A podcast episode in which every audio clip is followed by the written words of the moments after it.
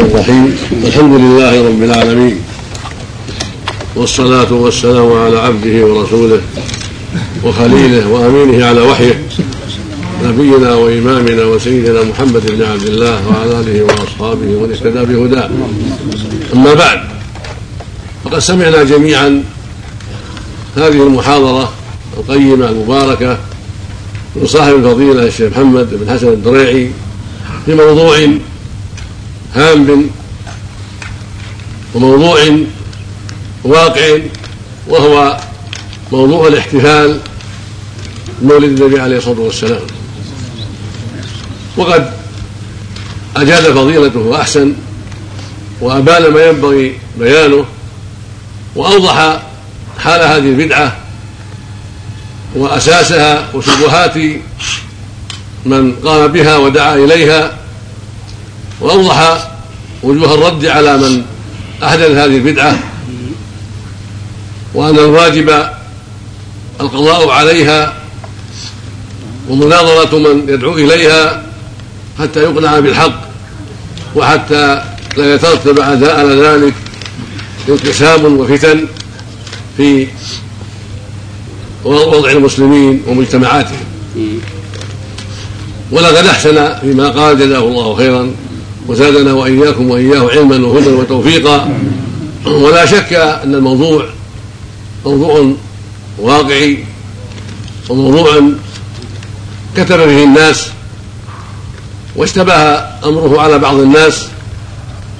فمن الناس من يدعو إليه تقليدا على غير بصيرة.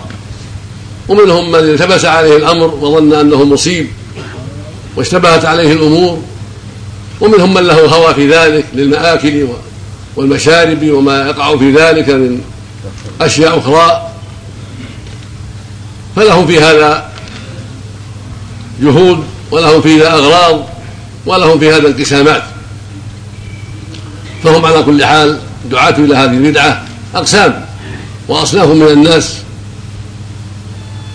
فيهم من نظن أنه لبس عليه الأمر وظن أنه على صواب ويحتاج إلى بيان وإيضاح حتى يتضح له الحق.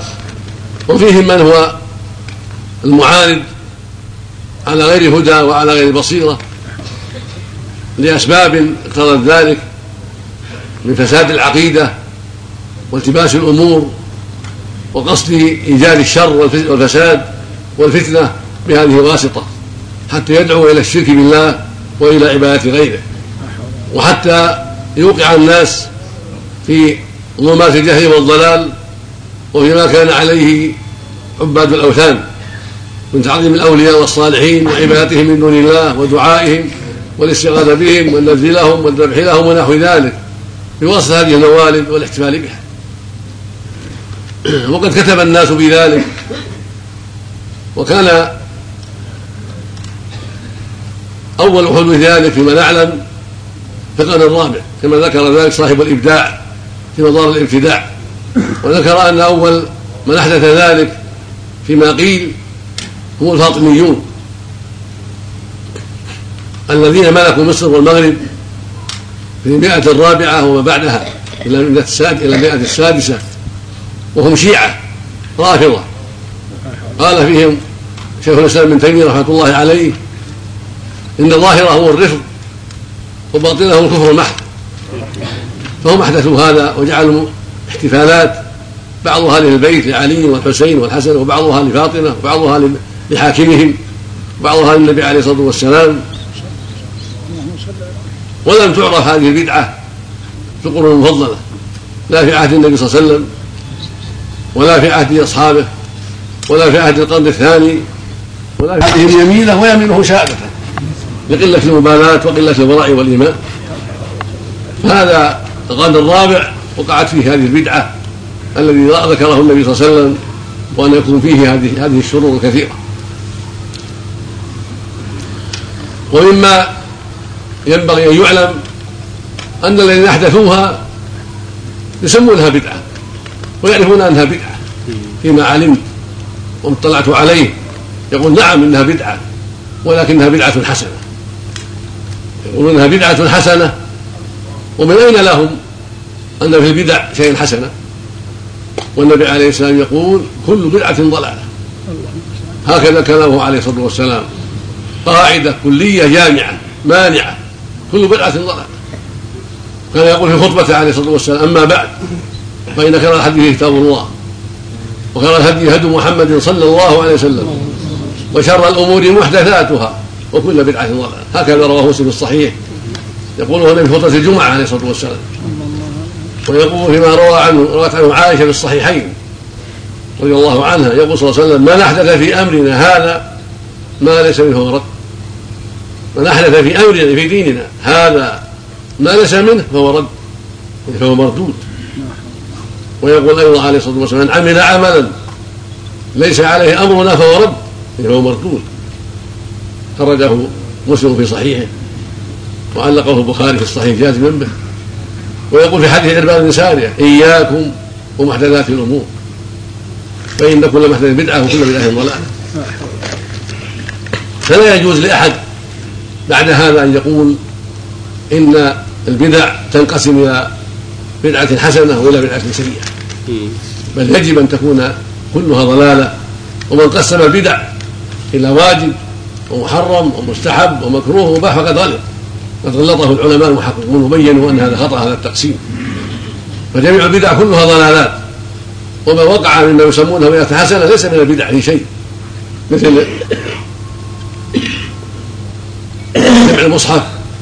فقد جمعه أو كتبه النبي أمر بكتبه النبي صلى الله عليه وسلم. ثم جمعه الصديق الخليفة الراشد.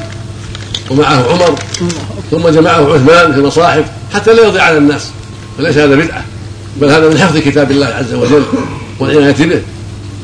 وهكذا ما يوجد من البيوت والمدارس وتعليم القرآن وتعليم السنة كل هذا ليس من البدع بل هو من إحياء العلم وإظهار السنن والدعوة إلى الحق. كما يدعى إليها يدعى إلى هذا في المساجد. توجد مدارس تعين على ذلك ويحصل فيها توجيه المسلمين وإرشاد شبابهم إلى الحق والهدى.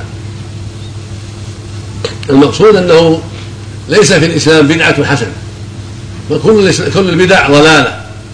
وما قد يتعلق به بعض الناس ويقول إن بدعه حسنة كله غلط. ليس في ذلك ليس في الإسلام إلا البدعة الضلالة التي نهى عنها النبي عليه الصلاة والسلام. وغيروا من قول عمر رضي الله عنه في التراويح نمة البدعة لما رآهم يصلون على إمام واحد قال نمة البدعة. هذا معنى في اللغة لأن البدعة في اللغة ما ليس له مثال سابق. سمى بدعة والله جل وقال بديع السماوات والأرض يعني أنه خلقها سبحانه على غير مثال سابق وابتدعها وفطرها سبحانه وتعالى وأنشأها. وكان الناس في عهد النبي صلى الله عليه وسلم يصلون أوزاعا في المسجد. يصلي الرجل لنفسه ورجل لرجلين والثلاثة والخمسة والأكثر والأقل ثم جمعهم النبي صلى الله عليه وسلم وصلى بهم ليالي جميعا في التراويح ثم ترك ذلك وقال إني أخاف أن ترضى عليكم صلاة الليل. خاف ان ترضى عليهم فترك ذلك لئلا ترضى عليهم عليه الصلاة والسلام. فلما توفي انقطع الوحي وأمن الناس الفرض واستقرت الشريعة وصارت المسائل واضحة ليس فيها خطر الفريضه لأن الشريعة استقرت بموته صلى الله عليه وسلم وانقطاع الوحي. وقول الله عز وجل اليوم أكملت لكم دينكم. فتم الدين وأكمله الله.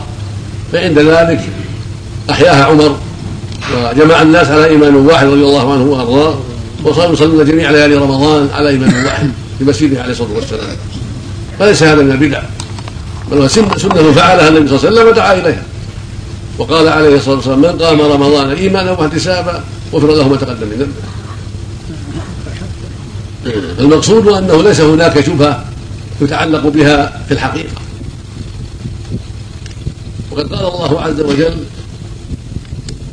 في كتابه العظيم هو الذي أنزل عليها الكتاب منه ايات محكمات كل الكتاب وأخرى مشابهات فاما الذين في قلوبهم زين فيتبعون ما تشابه منه ابتغاء الفتنه وابتغاء تاويله وما يعلم تاويله الا الله فيبين سبحانه أن هناك قوما قد يتعلقون بالمشتبهات يريدون الفتنه والضلال بسبب الزيغ الذي في قلوبهم فنسال الله أن يجعلنا واخواننا من اصحاب الزيغ ونسال الله أن يعافي الذين ابتلوا في هذه البدعه وان يتركوها خوفا من الله وتعظيما له وألا يكونوا من أهل الزيغ نسأل الله ان يجعلنا واياهم من أهل الزيغ نسأل الله لهم الهداية. فإن الكثير منهم لبس عليه الأمر وغلط وفعله عن جهل. وبعضهم قامت له شبهة ظن أنها أدلة فتعلق بها. وبعضهم فعل هذا تقليدا لغيره من غير شبهة ولا دليل. فنسأل الله أن يمن عليهم بالبصيرة والهدى ويردهم الحق والصواب. وأن يجعلنا وإياهم أهل الزيغ الذين يتبعون شهبا منه. ولا شك أن الواجب هو إيضاح الحق من طريق الكتابة من طريق وسائل الإعلام من طريق الخطابة من طريق المناظرة والمناقشة. كل هذا حق في إيضاح الحق فيما فيما يتعلق بالمولد وغير المولد. لا شك أن الواجب على أهل العلم إيضاح الحق بأدلة من الطرق الممكنة من طريق الخطابة من طريق وسائل الإعلام من طريق الاجتماع والمناقشة. لأن الله يقول فإن تنازلوا في فرد الله والرسول ويقول سبحانه ما اختلفتم في شيء حكمه إلى الله. والله جل أوضح لنا أن الرد إلى الكتاب والسنة. وأن الحكم فيما يختلف فيه الناس إلى الله عز وجل. فإذا تنازع الناس في المولد أو غير المولد وجب أن يردوه إلى الله إلى القرآن وإلى الرسول إلى السنة إلى الرسول في حياته وإلى السنة بعد وفاته عليه الصلاة والسلام. لأن الله قال يا أيها الذين آمنوا يا أيها الذين آمنوا أطيعوا الله وأطيعوا الرسول منكم فإن تنازعتم في شيء فردوه إلى الله والرسول. إن كنتم تؤمنون بالله واليوم الآخر ذلك خير واحسن تأويلا. هذا هو الواجب على أهل الإسلام حكاما ومحكومين الواجب عليهم أن يردوا ما تنازعوا فيه إلى القرآن والسنة. فما حكم فيه القرآن أو السنة وجب الاخذ بحكم القرآن والسنة. وما خلف ذلك رد على من أحدثه وعلى من قاله وقد أقر الموافق والمختار والمخالف أقروا جميعا في هذه المسألة. الذين يفعلون احتفال والذين لا يفعلونه كلهم مقرون بأنه بدعة وأنه غير موجود في عهد النبي صلى الله عليه وسلم ولا في عهد أصحابه ولا في عهد القرن الثاني ولا في عهد القرن الثالث. ومعلوم أنه لو كان خيرا وشرعا يسبقون إليه. هم اسبق الناس إلى كل خير. أصحاب النبي صلى الله عليه وسلم هم اسبق الناس إلى كل خير. ومعظم الناس محبة للرسول صلى الله عليه وسلم وهم أكثر الناس اتباعا له ودعوة إلى سنته وعلى راسهم الخلفاء الراشدون أبو بكر وعمر وعثمان وعلي.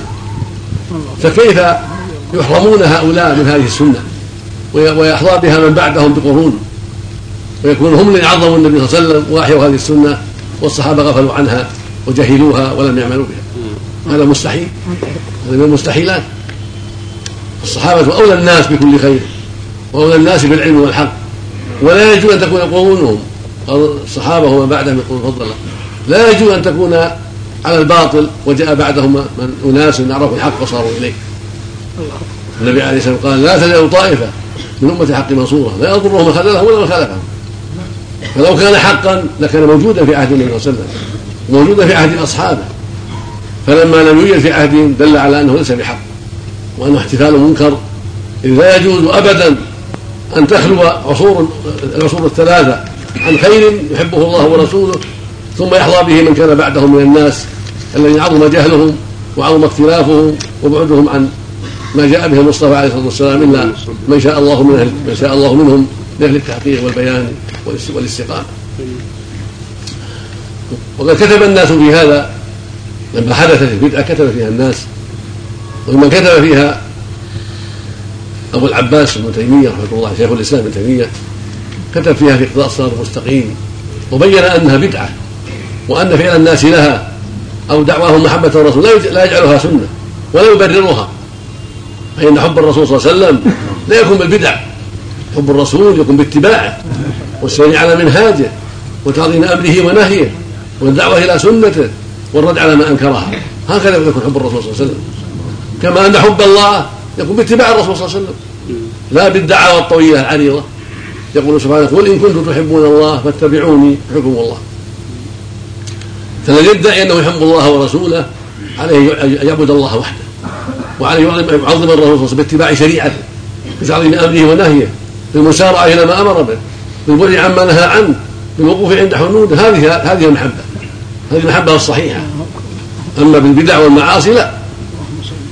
فالبدعة معصية أكبر من الكبائر. يقول أهل العلم إن البدعة أكبر من الكبائر. وهي في مرتبة بعد الشرك. أعظم الذنوب الشرك. ثم البدعة. ثم كبائر الذنوب من الزنا والسرقة ونحو ذلك. ثم الصغائر. فالمراتب مراتب المنهيات أربع المرتبة الأولى الشرك هو أعظم الذنوب. ثم يليه مرتبة البدعة. لأنها اقرب أحب إلى الشيطان من المعصية. لأن صاحبها لا يتوب منها. يرى أنها حق يراها هدى. أما صاحب المعصية فقد يتوب وقد يقلع وقد ينتبه. ولهذا الشيطان يدعو إلى البدعه أكثر ويهتم بها أكثر لأنها زيادة في الدين ولأنها لا يتوب أهلها نعوذ بالله يرون أنهم على حق. ثم يليها كبائر الذنوب ثم صغير الذنوب. فالواجب على أهل العلم والإيمان على أهل الإسلام أن يحذروا البدع كلها كما قال النبي صلى الله عليه وسلم إياكم ومحدثات الأمور. ويقول صلى الله عليه وسلم من أحدث في أمرنا هذا؟ يعني الإسلام. ما ليس منه فهو رد. يعني فهو مردود على من أحدثه. ولما أحدث اليهود والنصارى في دينهم ضيعوا دينهم. واختلط عليهم دينهم. وضيعوا التوراة والإنجيل. ثم صارت الحال إلى أن كفروا بمحمد صلى الله عليه وسلم وأنكروا دينه. واليهود كفرت بعيسى وأنكرت عيسى. ثم ادعوا ما ادعوا من قولهم من العزيز من الله. وجاءوا فعلوا ما فعلوا من التبديل والتغيير في التوراة. وعصى كثير منهم نبيهم موسى عليه الصلاة والسلام. المقصود أن البدع والتغييرات تفضي إلى فساد كثير وإلى اختلاف الدين وإلى نبذ الكتاب وراء الظهر وإلى انقسام الناس انقسامات كثيرة في الباطل. ولا حول ولا قوة إلا بالله.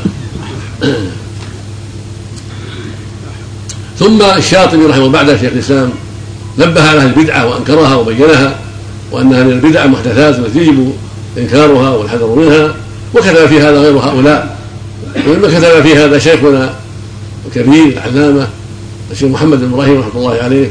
كتب في هذا رسالة ردا بها على من حسن هذه البدعة وبين وجوه بطلان هذه البدعة وأنها مما أحدثه الناس وأن الواجب تركها.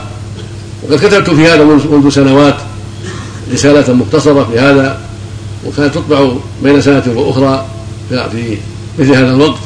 ثم ضممت إليها بعض بعض كتابات البدع وطبعت أيضا باسم باسم التحذير من البدع وهي توزع من مستودع كتب هنا في الرياض لبيان الحق لطالبه في بيان بدعة المولد بدعة الاحتفال بالإسراء والمعراج بدعة الاحتفال بليلة النصف من شعبان. وفيها أيضا تكفير الوصية التي يزعمها خادم الحرة النبية النبوية ويقول انه يقع في يقع كذا وانه راى النبي وانه يقع كذا وأوصاني بكذا وكذا. بينا فيها أن هذه الوصية كاذبة وأن قائلها كذاب وأنه لا حقيقة لها ولا ولا صحة لها وهي توزع بين الناس في الرياض وفي غيرها. والمقصود أن هذا شيء بحمد الله قد عرفه أهل العلم السابقون قبلنا وبينوا حكمه بالشرع والحجة في ذلك ما سمعتم من قول النبي صلى الله عليه وسلم إياكم محدثات الأمور وقوله صلى الله عليه وسلم من من أحدث غيرها هذا ليس فهو رد. وقوله في فضلة الجمعة آه، وشر الأمور محدثاتها وكل بدعة ضلالة إلى غير هذا مما قاله النبي صلى الله عليه وسلم.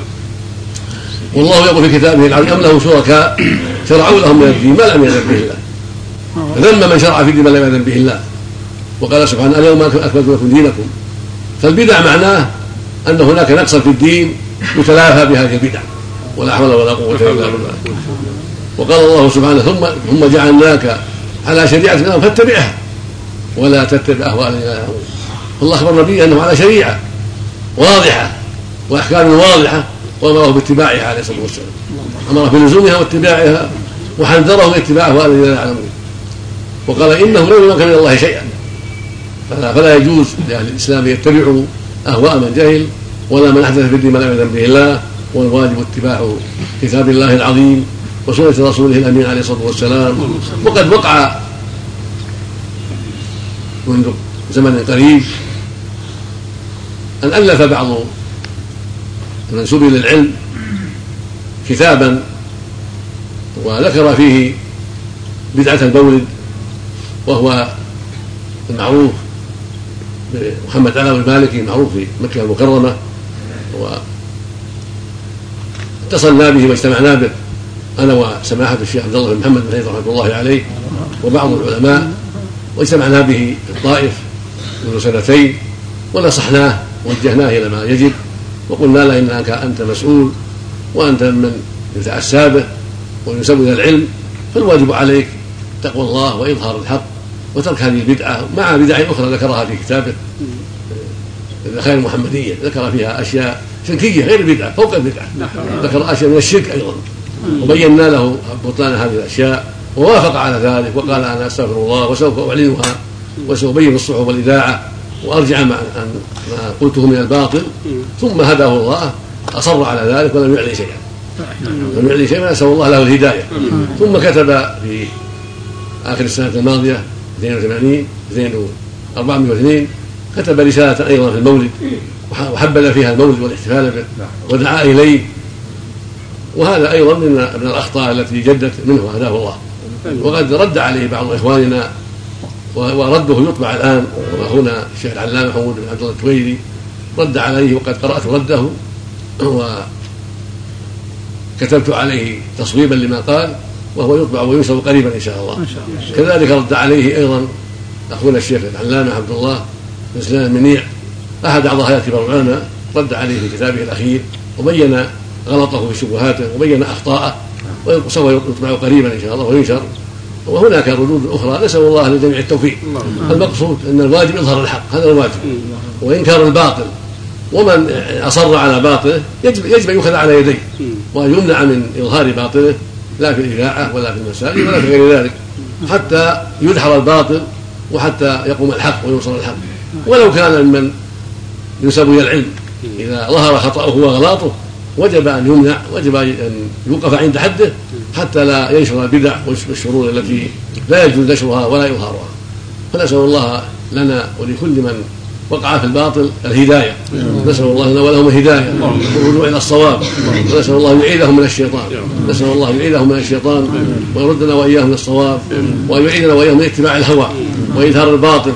إنه جل وعلا جواب كريم والمقصود من هذه المحاضرة والمقصود من هذا التعليق كله أن تعلموا الحقيقة وأن تنشروا إلى من وراءكم.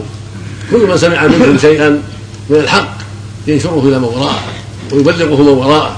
كان النبي صلى الله عليه وسلم إذا خطب الناس يقول صلى الله عليه وسلم فليبلغ الشاهد الغائب. ورب مبلغ أوعى من سامع ويقول نظر الله امرا سمع مقالتي فوعاها ثم أداها ثم أداها إلى من يسمعها ثم أداها كما سمعها. فرب مبلغ أوعى من سامع وربما قال وربما ورب حامل فقه غير فقيه. ورب حامل فقه لا من هو افقه منه. فالمقصود أنك يا عبد الله إذا بلغت قد تبلغ اناسا أفقه لما تبلغهم منك. وقد ينتفعون بذلك. وقد يبلغونه غيرهم أيضا. فبهذا ينتشر العلم وتنتشر الفوائد ويظهر الحق بين الناس. بنقل العلم ونقل الفائدة من مكان إلى مكان ومن مجتمع إلى مجتمع. وبهذا تظهر الحقائق وتظهر الفوائد وينشر العلم. و يخلل الباطل ويندحر الباطل. نسأل الله يجعلنا وإياكم من يبلغ العلم ويأخذ بالحق وينشره ويقف عند الحق وعند الحدود التي حدها الله ورسوله ويحذر الباطل أينما كان. إنه جل وعلا جواب كريم. وجزا الله أخانا الشيخ محمد حسن الطريق خيرا ونفعنا جميعا بما علمنا وبما سمعنا. ولا حول ولا قوة إلا بالله. الدنيا أيها الإخوة دار الابتلاء والامتحان. هذه الدار دار الابتلاء والامتحان. يبتلى فيها أهل التوحيد بأهل الشرك. ويبتلى في أهل السنة باهل البدعة. ويبتلى في أهل الإيمان والتقوى بأهل المعاصي. ويبتلى فيها الأشرار الأخيار بالاشرار في كل مكان. ولكن وفق ووفقه الله للصبر والثبات على الحق. والجدال بالحسنى ليظهر الحق ودحض الباطل. هذا هو الموفق. من ثبت على الحق وإن تركه الناس فالحق احق بالاتباع وإن تركه الناس. الموفق من لزم الحق واستقام عليه وصبر عليه ولو تركه الناس وحذر الباطل وابتعد عنه ولو فعله الناس رزق الله التوفيق والهداية. صلى الله وسلم نبينا